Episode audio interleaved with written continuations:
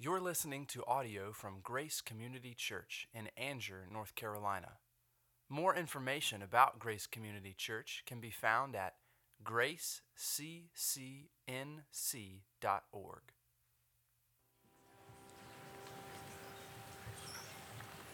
So, um, sorry for that little miscue on the uh, getting the offering started. I, I was supposed to pray for the offering so that everyone would know, oh, we're going to take the offering now. Um, so, sorry for any miscues this morning or uh, that have occurred or that will continue to occur.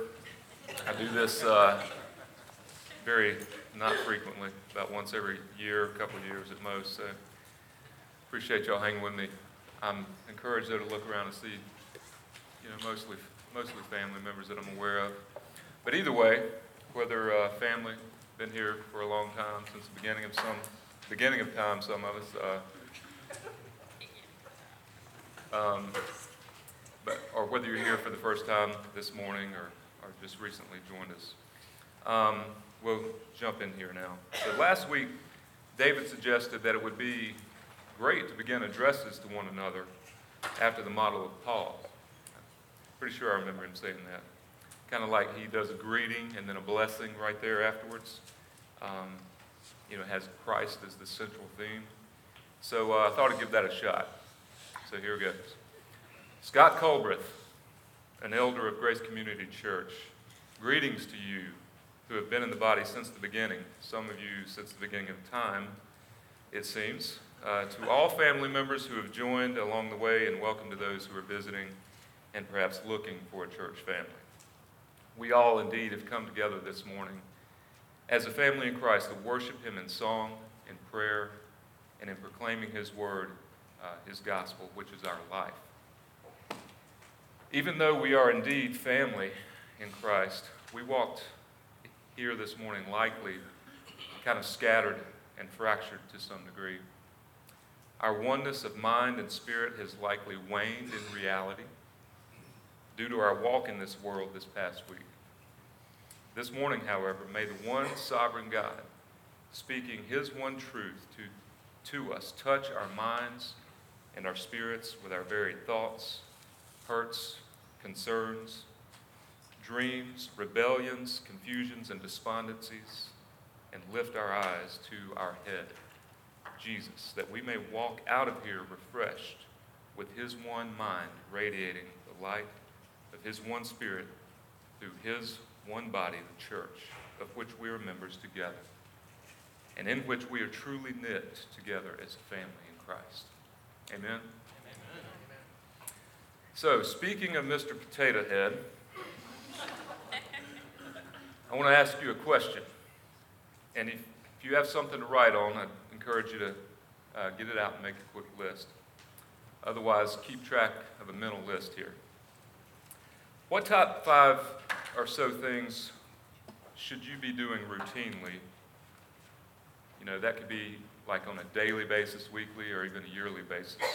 Routinely to maintain your Christianity. Or if you're not sure you're a believer yet, what do you think you need to do to become a Christian?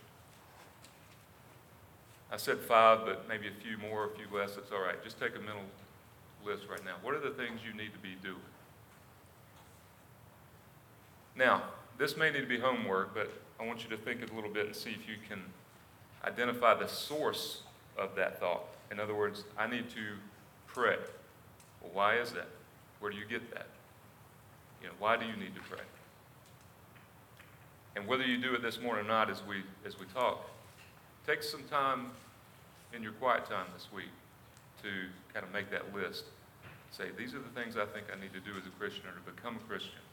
And here's why I think that. Here's where I get that notion, right? Now,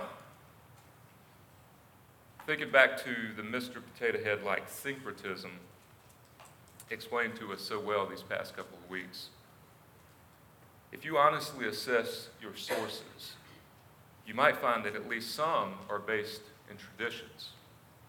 Probably good traditions, but traditions nonetheless. Maybe a better question would be if I didn't do X, do you think that you would be more or less acceptable to God? In other words, do you hope to persuade God to respond to you and your efforts, or do you find that you can't help but to do these things because of your response to Him? If you're honest with yourself, maybe it's a mix of the two, right? And a deeper question yet, especially if you've been a believer for some time, do you ever struggle with confidence, assurance, strength of your faith? And I'm sure that there are never any external factors, right, that affect your faith negatively. It's always rock and roll, baby, right? And the last lingering question if you do indeed find that you struggle with your faith from internal and external factors leading to lack of confidence in your faith, why does that happen? Why, why was something so great that we just sung about, that we shared a meal, we remembered what's done for us? Why do we struggle?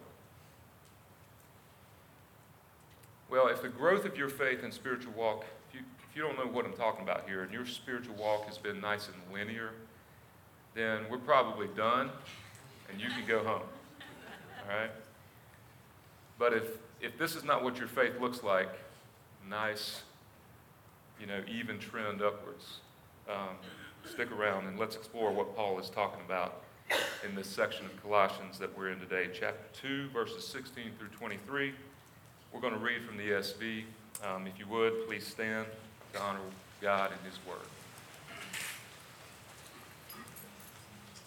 Therefore, let no one pass judgment on you in questions of food and drink, or with regard to a festival or a new moon or a Sabbath these are a shadow of the things to come, but the substance belongs to Christ. Let no one disqualify you, insisting on asceticism and worship of angels, going on in detail about visions, puffed up without reason by his sensuous mind, and not holding fast to the head, from whom the whole body, nourished and knit together through its joints and ligaments, grows with the growth that is from God. If with Christ you died to the elemental spirits of the world, why, as if you were still alive in the world, do you submit to regulations? Do not handle, do not taste, do not touch, referring to things that all perish as they're used, according to human precepts and teachings. These have indeed an appearance of wisdom in promoting self made religion and asceticism and severity to the body, but they are of no value in stopping the indulgence of the flesh. Thank you. You can sit.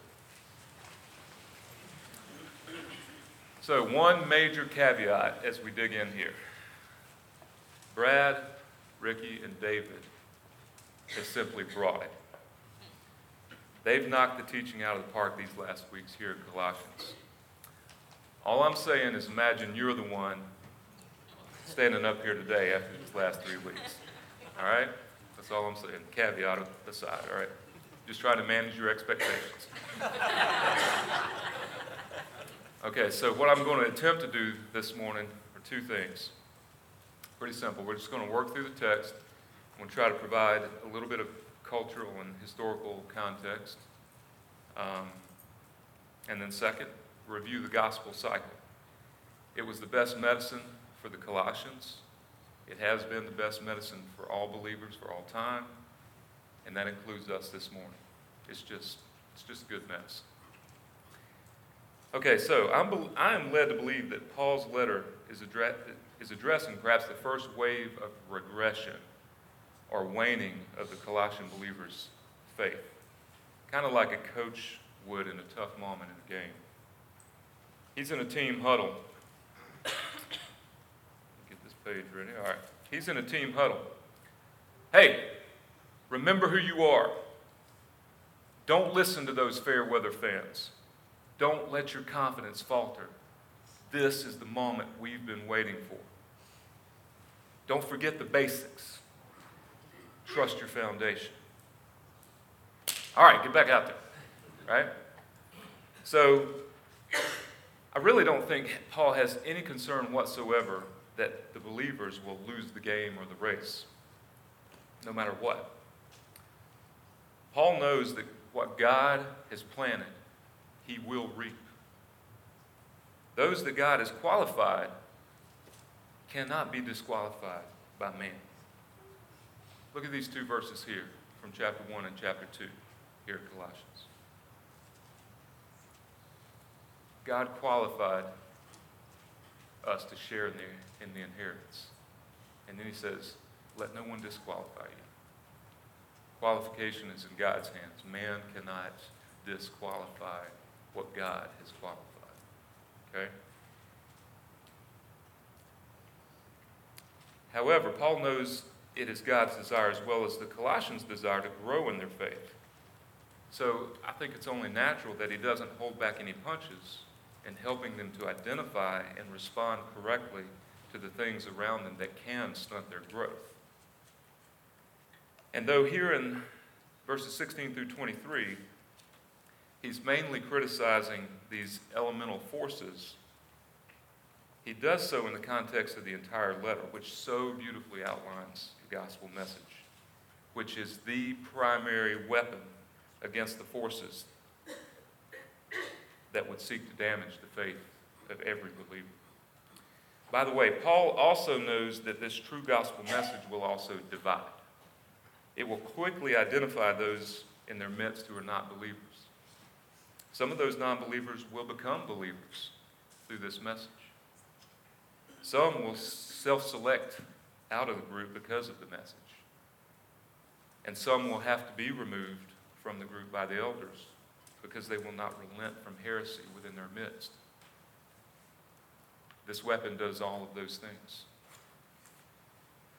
Okay, so jumping into verse 16 here. Therefore, stop right there. We've got to go back when we see that word, right? Though this connecting word, therefore, could mean, well, since chapter 1, verse 1 to chapter 2, verse 15, therefore, and certainly it does mean because of everything that came before, now we're going to talk about this. We'll jump back just three verses to get some context to verse 13. And you, who were dead in your trespasses and the uncircumcision of your flesh, God made alive together with him, having forgiven us all our trespasses by canceling the record of debt that stood against us with its legal demands. This he set aside, nailing it to the cross. He disarmed the rulers and authorities and put them to open shame by tromping over them in him. Again, verse 16. Therefore, let no one pass judgment on you in questions of food and drink, or with regard to a festival or a new moon or a Sabbath. I wonder if what Paul is implying is that when someone does pass judgment on you, don't let it affect your faith. Don't believe a word they say. So, why would someone's judgment be invalid? Perhaps someone who is even traditionally in a place of authority, or maybe even respected highly in, in a culture. Why should their evaluation not mean something? Maybe they have a good point. Maybe I've actually missed something. And maybe God isn't quite accepting of me like I thought maybe he was. Well, look no further than what we just read, verses 13 through 15. If God has forgiven sin, all wrongdoing, and canceled my record of debt by paying, it for, paying for it himself, by nailing it to the cross, that, nailing that record of debt to the cross. Mind you, that record is all of our past and all of our future sin because God sees our life at once because He's outside of time. Okay? This is, this is all sin for all time. It's on there, on the cross. If we have no record of wrongdoing or debt or sin to our name in God's eyes, then what grounds does man have to pass judgment on us?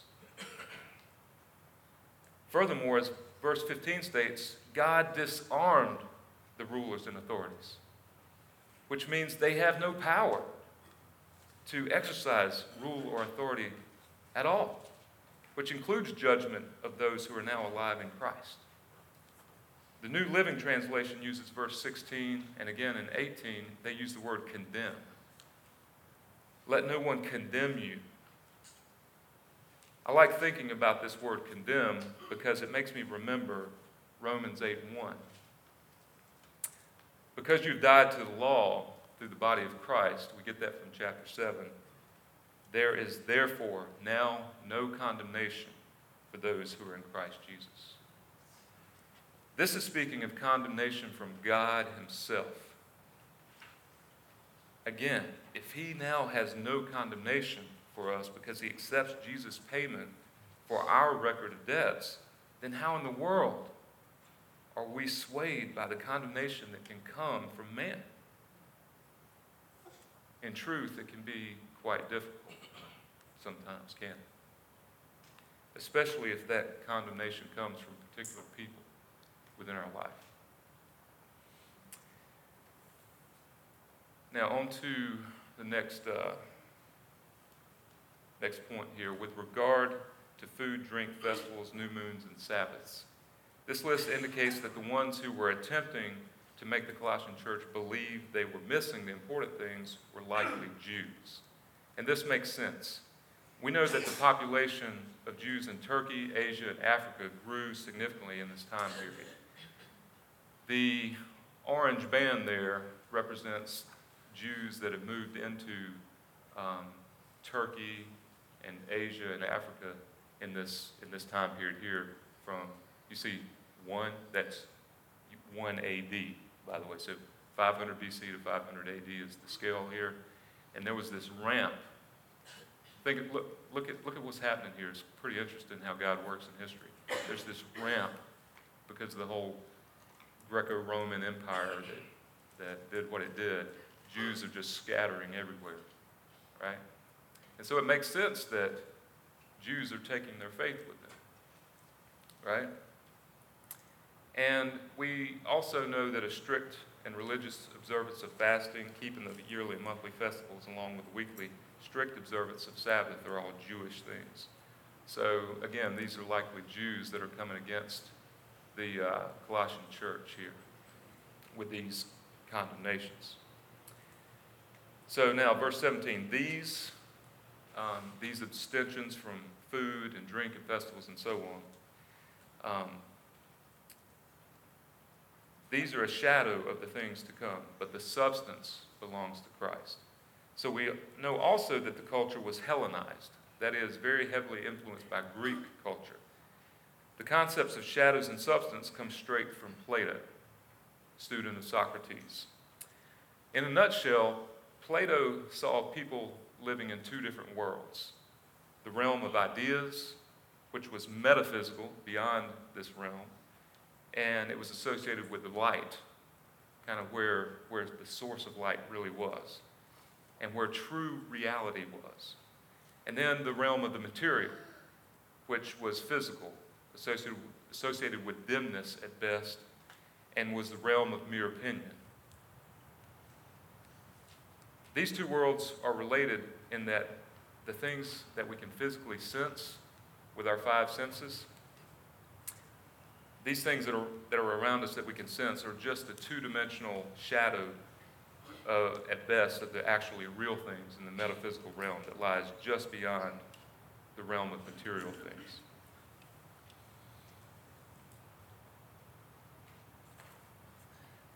R.C. Sproul um, is where I learned the most. Reading R.C. Sproul, a book uh, called The Consequence of Ideas, is where I learned a lot about this Platonic thought. So I recommend this to you highly. Um, for now, just know that this idea of shadows and substance is a Greek thing. So we talked about Jewish things, talked about Greek things. I highly recommend this book here. It's, it's point, on point. So, either way, it's clear that Paul is relating Jewish religious rites verse 16 to mere shadows of the real things to come, and, and of Christ being that actual substance of those real things. And I would suggest that Paul is intimating that Christ is true reality himself and is from the actually true, real place. I don't think he would make this comparison unless his hearers would connect with this idea, indicating that Greek thought did permeate their culture. I just point out this again to say we've got the Jewish things at play, we've got the Greek things at play. So now, verse 18. Let no one disqualify you, insisting on asceticism and worship of angels, going on in detail about visions, puffed up without reason beyond, by his sensuous mind. The Greek that is translated here in the ESV as disqualify indicates that these people that Paul is talking about are trying to stand as umpires over these believers.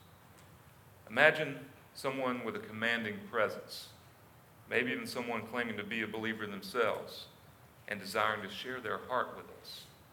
Begin pleading with us to be more disciplined with our bodies, focus more on respecting God's messengers, and sharing detailed accounts of visions about God being sad that we are not living holy enough lives. And they were sent to get us back on track. We've not ever experienced that, have we? Furthermore, what if he's backed with history tradition and whole groups of people corroborating all of this. And what if you had just come to faith in Christ, but long ago enough now that the newness and enthusiasm has worn a little?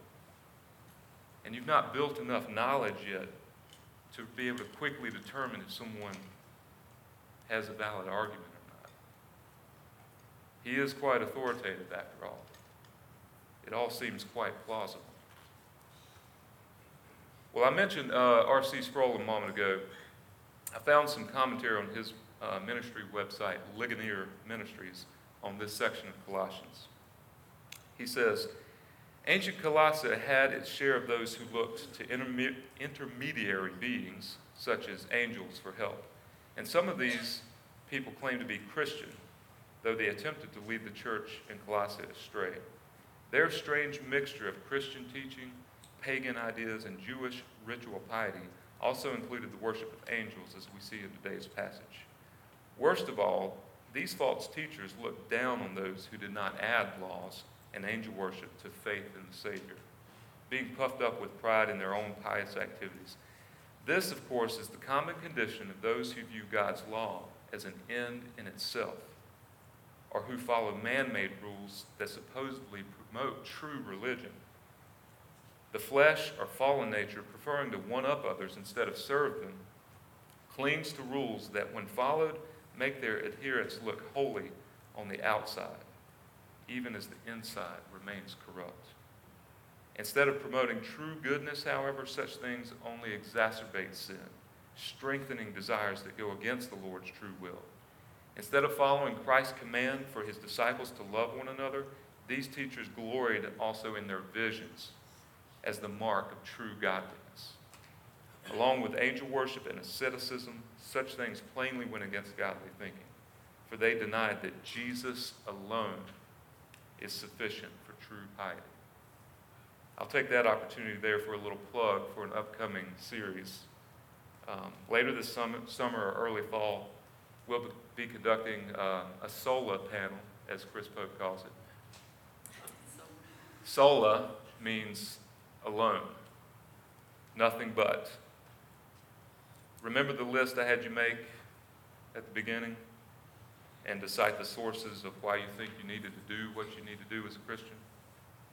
This series will help us to understand what our sources should be Christ alone, faith alone, Scripture alone.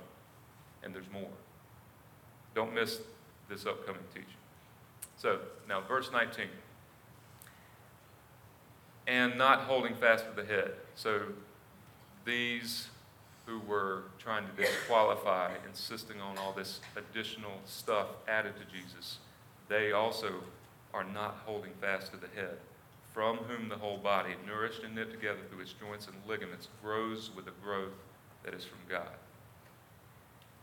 This is a continuation of that thought started in verse 18 the person or people attempting to disqualify the Colossian believers from the race in addition to insisting on asceticism and angel worship, they are also not holding fast to the head. Of course, Paul is referring to Jesus. Paul is basically saying, I taught you the sufficiency of Christ alone. These guys are obviously not holding fast to Christ. If they were, they wouldn't have any capacity left to hold on to anything else, which they clearly do. Therefore, don't listen to them. Don't let them lead you to doubt what the Holy Spirit has done in you. And speaking of the head, remember that the true church is planted and made to grow by the master gardener himself. There is no cause for any lack of confidence or of any regressing faith. So on to verses 20 through 22. 20 through 22. Is that what it said? Yeah. If Christ, if with Christ you died to the elemental spirits of the world, why, as if you were still alive in the world, do you submit to regulations? Do not handle, do not taste, do not touch, referring to these things that all perish as they are used, according to human precepts and teachings. In my reading, I found commentators kind of back and forth on whether Paul was addressing heresies that were from, coming from within the church or from without. I'm persuaded to believe that uh, for the moment it was from without. In other words, I don't think that teachers within the Colossian uh, gathering were teaching heresy. In other words, I said that. My eyes do this crazy thing to time. I don't think the Colossian teachers were teaching heresy. I think they, that there were those in the community, however, Jews primarily, as we talk about, that were around them that were either critical of their behavior or at the very least very persuasive in using strong arguments. I think, especially since the new believers worship the Jewish Yahweh. I mean, think about that. I'm claiming to worship Yahweh. Well, who am I? I'm a Gentile newbie nobody, and the Jews going, thousands of years of history behind me. What are these guys doing? That's, that's not how you worship Yahweh. And they have their strange mix of, of traditionalism and, you know, mixed with scripture, mixed with everything else, you know, mixed with Greek culture. And they, they knew what was best, not the Gentile new believers. They were off their rocker.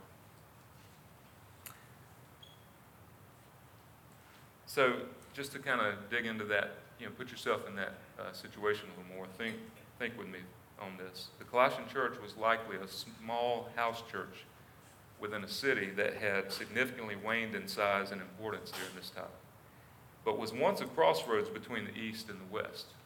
However, the major trade routes had only shifted slightly to Laodicea and Hierapolis, which were only about 10 miles away each. So, though smaller than before, Colossae of Paul's day was still a cosmopolitan city with different Greek and Jewish cultural and religious elements mingled together. The Oxford Companion to Christian Thought states that around the budding Christian community there were households, clubs, voluntary, associ- voluntary associations, synagogues, mystery religions, and bands of popular wandering moralists. There is an there is evidence of a whole subculture of otherworldly individuals and groups, uh, apocalyptic seers and diviners, prophets, magicians, astrologers, popular moralists, philosophers, self styled pneumatics, which are spiritualists, and ascetics, those who believe salvation comes through self denial. Now imagine that we were the only church in Harnett County a little house church at that.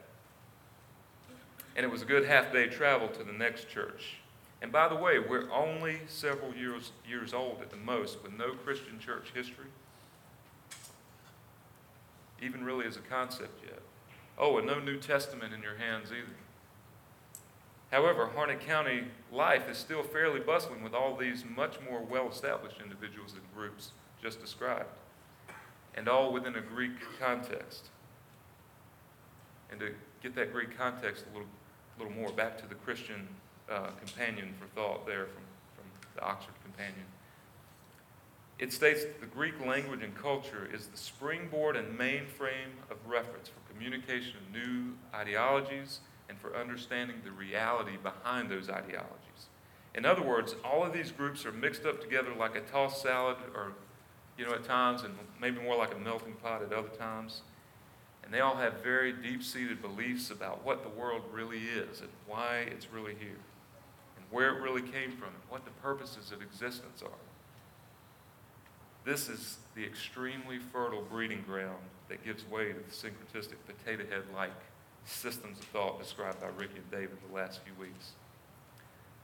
I can only imagine that that would be a very difficult situation as you would interact with others in various ways in that community. To go home at night not questioning, man, those guys seem, yeah, they, they just have it together. I mean, they really are, are convinced.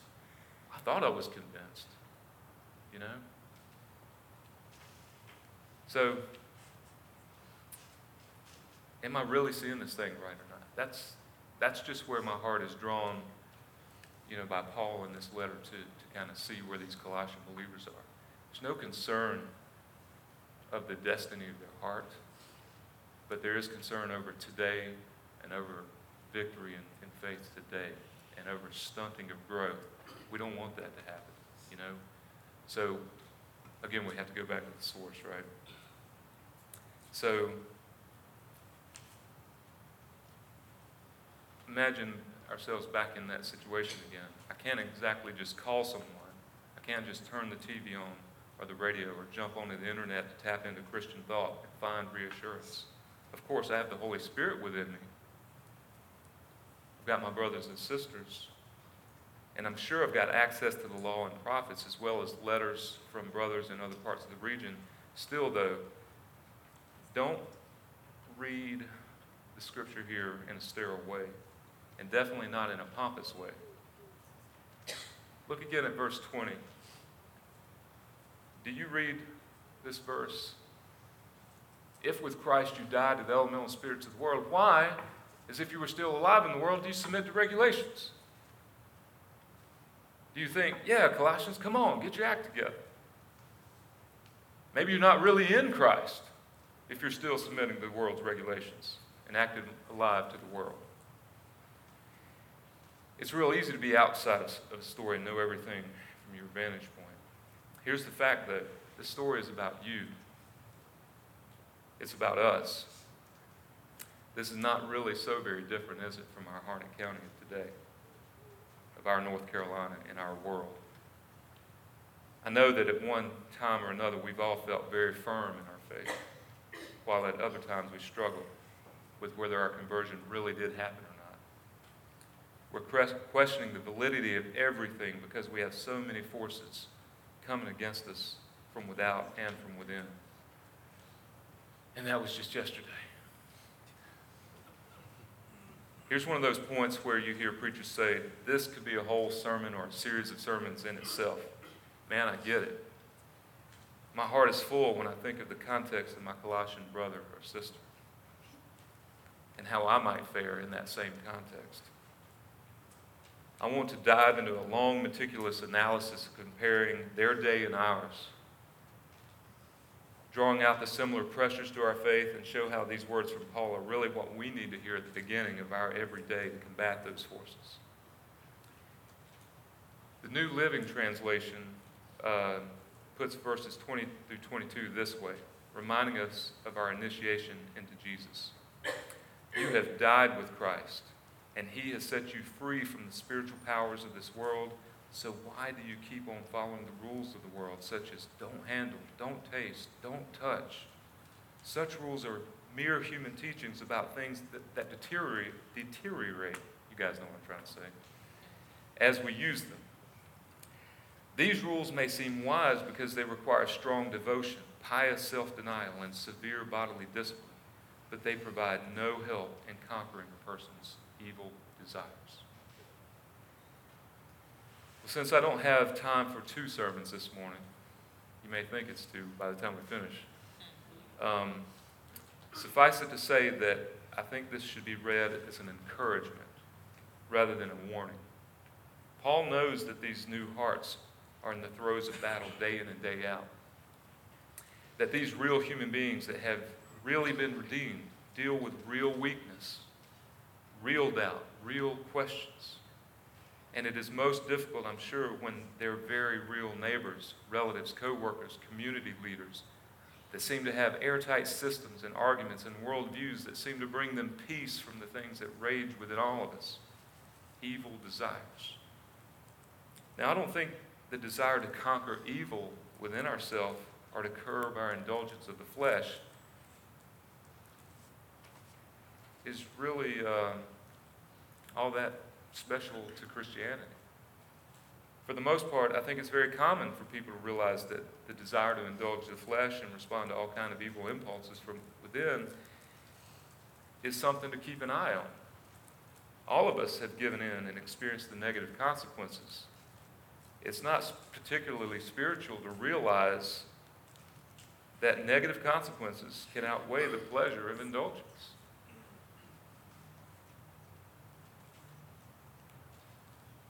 But now imagine that your eyes are open to the fact that it's not merely negative consequences around you that come from giving in to your evil desires. You now know that you have offended the God of all creation, who has passed judgment on you and on sin and sentenced sinners to death. You now also know that someone, that God Himself and Jesus Christ, looked at you and said, Wait, I'll step in. I'll take his punishment for him. Kill me instead. And you know also that God Himself and the Holy Spirit is deposited in you. But you also know that these desires to indulge the flesh and to do evil in His sight are still inside you. And though there are plenty of ideologies and systems of thought around the Colossians, I'm sure that would allow plenty of opportunity to indulge those desires, I think perhaps the issue Paul is addressing here is on the other side of the spectrum. This struggle between spirit and flesh that's now set up in our hearts as believers, it's a tough one. And there are three paths, as I see it, to respond to this struggle. One, give in, indulge the flesh. Now, if this is a pattern with no repentance ever, then you've got a bigger question. Am I a believer?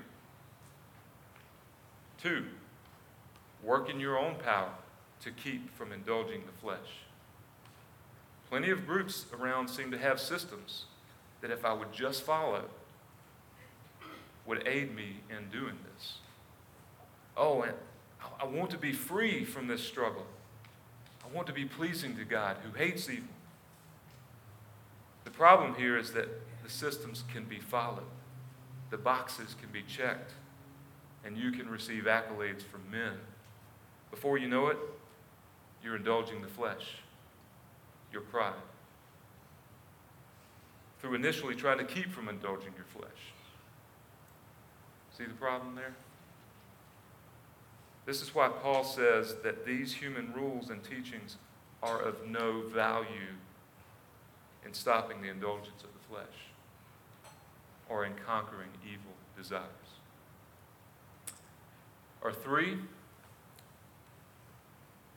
you can recognize your inability to conquer the flesh in your own power. You can yield to Jesus, the Holy Spirit, and to His Word, to which your mind has now been enlightened. And you can allow yourself to be reminded you have died with Christ. And he has set you free from the spiritual powers of this world. Hear it. Walk humbly in it. Return to it often. I would imagine that this letter was not shared simply once and then put in the drawer, but that believers consulted it routinely to regain perspective and strength. It became an important part of the gospel cycle for them and for us, which we review regularly here at Grace. So we're going to review that cycle as we see it in Colossians here.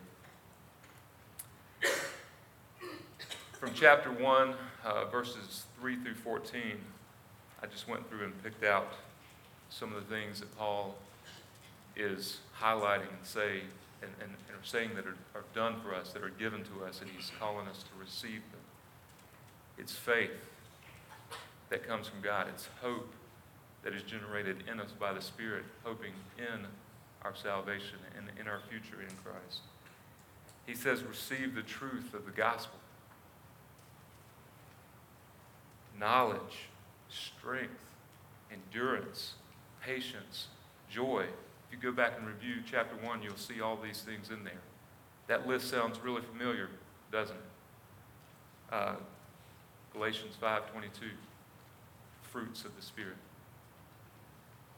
He says, receive deliverance and qualification via a transfer from the domain of darkness to the kingdom of the Son.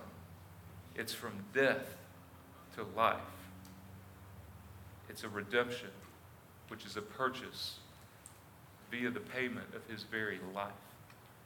This is what Paul is saying remember and receive this good word. And you know it was received, that it was planted in you by the master gardener, because the Holy Spirit confirms it in your heart and mind and shows forth the fruit associated with himself that Christ is God, that he canceled your debt, that he accepts you because he loves you. And like we were talking about at communion, sitting and receiving and then coming forward and responding, here's this strange kind of dichotomy. It's all about you can't do anything and he has to do it all for you. But then he says respond, right? Believe that it's true. Strangely, this is that mix of passiveness and effort. Only God can open our mind to believing it's true, but then we must agree and take hold of that belief. Then realize,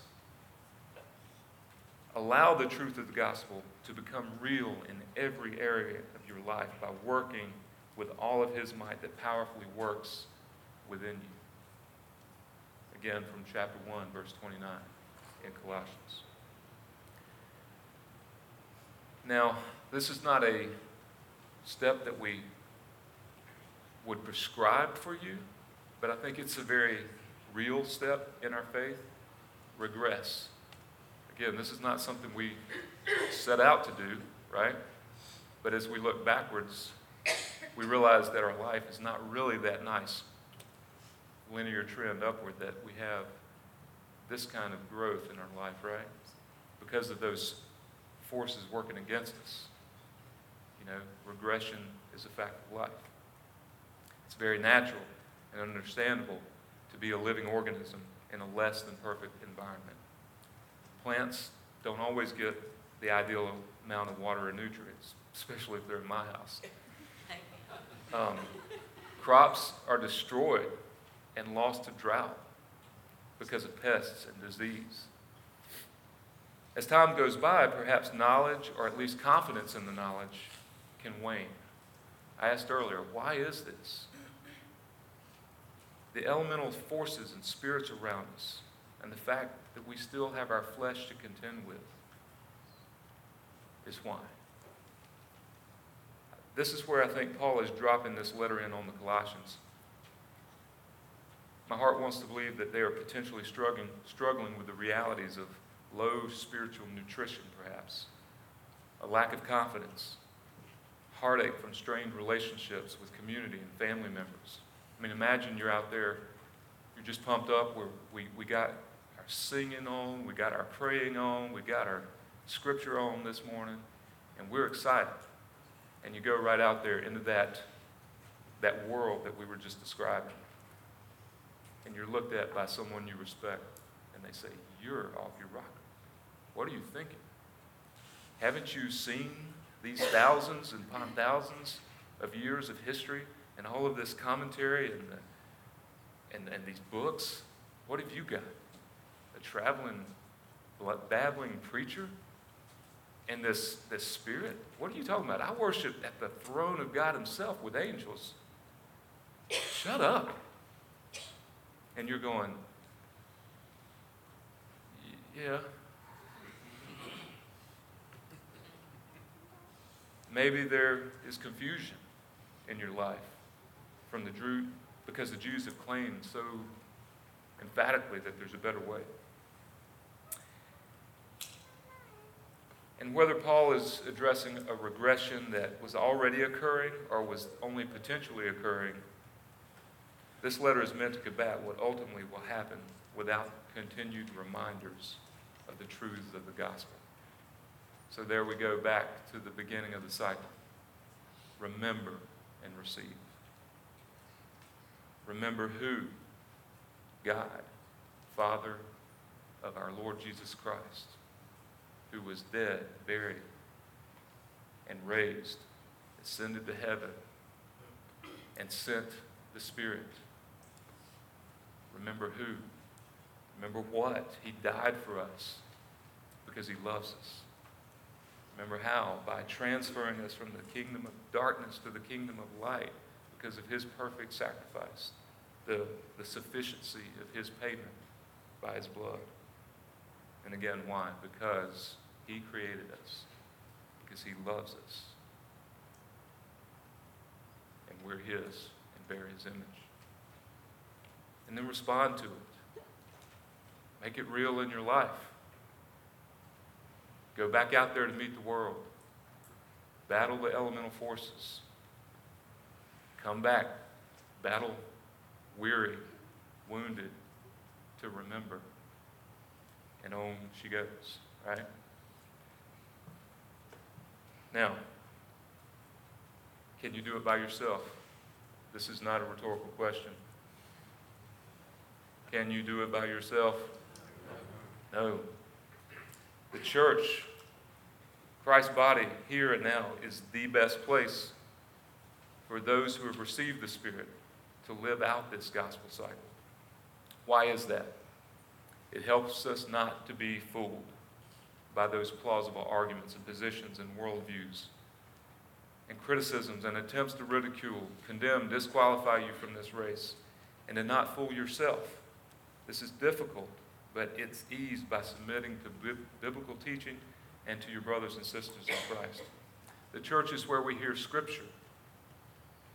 Though the Spirit is free to work where and, and how and when He wishes, we see Him working in Scripture to immediately draw believers together. Scripture knows nothing of lone believers. The church is where we hear Scripture, where we receive the reminder that we need to come back from a, from a regressed faith. Of course, Scripture is readily available to individuals in our context today, and we should consult it throughout the week individually, but it wasn't available throughout most of history.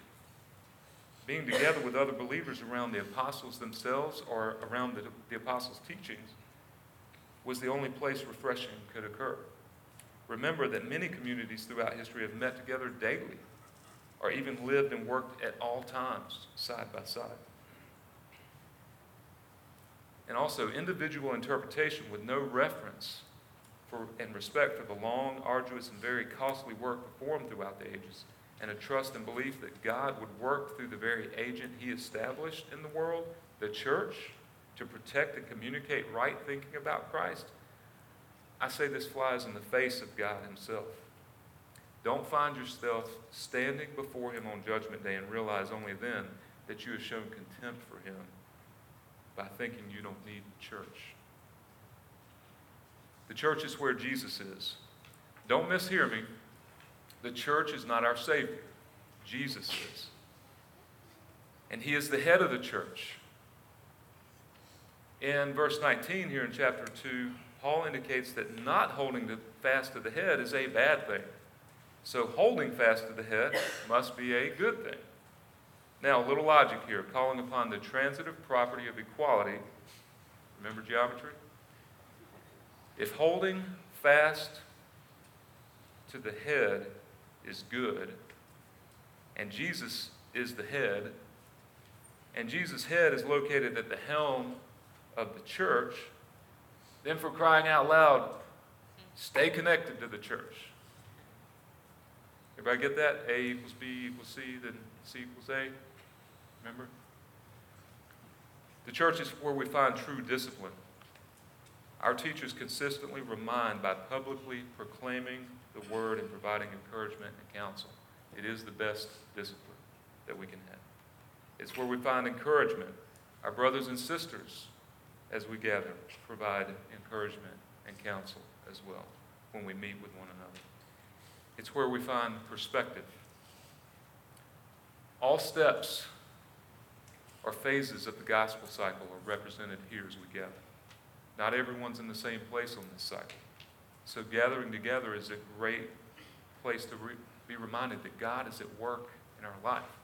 So that if we're over here regressing, we see our neighbor just having the joy of, of receiving, and it spurs us on to remember. You know, we see someone struggling to respond, to make Scripture and, and the truth of the gospel real in their life, and we've got the joy of receiving, and we can provide encouragement for them, right? It's, it's a, the best place to come together and, and be encouraged to continue the cycle. And it's where we find access to the nourishment that we need to go back to facing the elements, because we will have to, unless Jesus comes right now.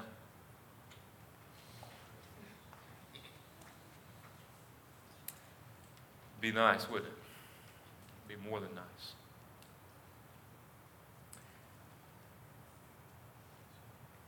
We had an example of being nourished this morning. We shared in communion, which reminds us in a very intimate way of exactly what we have heard from Colossians this morning. And you, who were dead in your trespasses and the uncircumcision of your flesh, God made alive together with him, having forgiven us all our trespasses by canceling the record of debt, debt that stood against us with its legal demands. This he set aside, nailing it to the cross. He disarmed the rulers and the authorities and put them to open shame by triumphing over them in him. Let's pray. Lord, we thank you so much for your word to the Colossians at Paul's uh, hand. We thank you for putting on Paul's heart to, to uh, yield to you, to overwhelming him with the truth of who you are and the insufficiency of everything that he had attempted to do as a Pharisee to make himself pleasing to you. All he was doing was puffing himself up pridefully. What an example that you would use him to minister to the Colossians and, and to us. To focus on the finished work of Jesus on the cross. Letting us know that we are indeed qualified. That there is nothing out there that can stand against you. Nothing that can take us out of your hand. Though we regress, though we falter and fail and fumble, you are the master gardener. What you have planted, you will bring to fruition. Thank you for reminding us that of that this morning. It's in Jesus' name that we thank you. Thank you for listening to audio from Grace Community Church, located in North Carolina. Feel free to make copies of this audio content to share with others. But please do not charge for those copies or alter the content in any way without permission.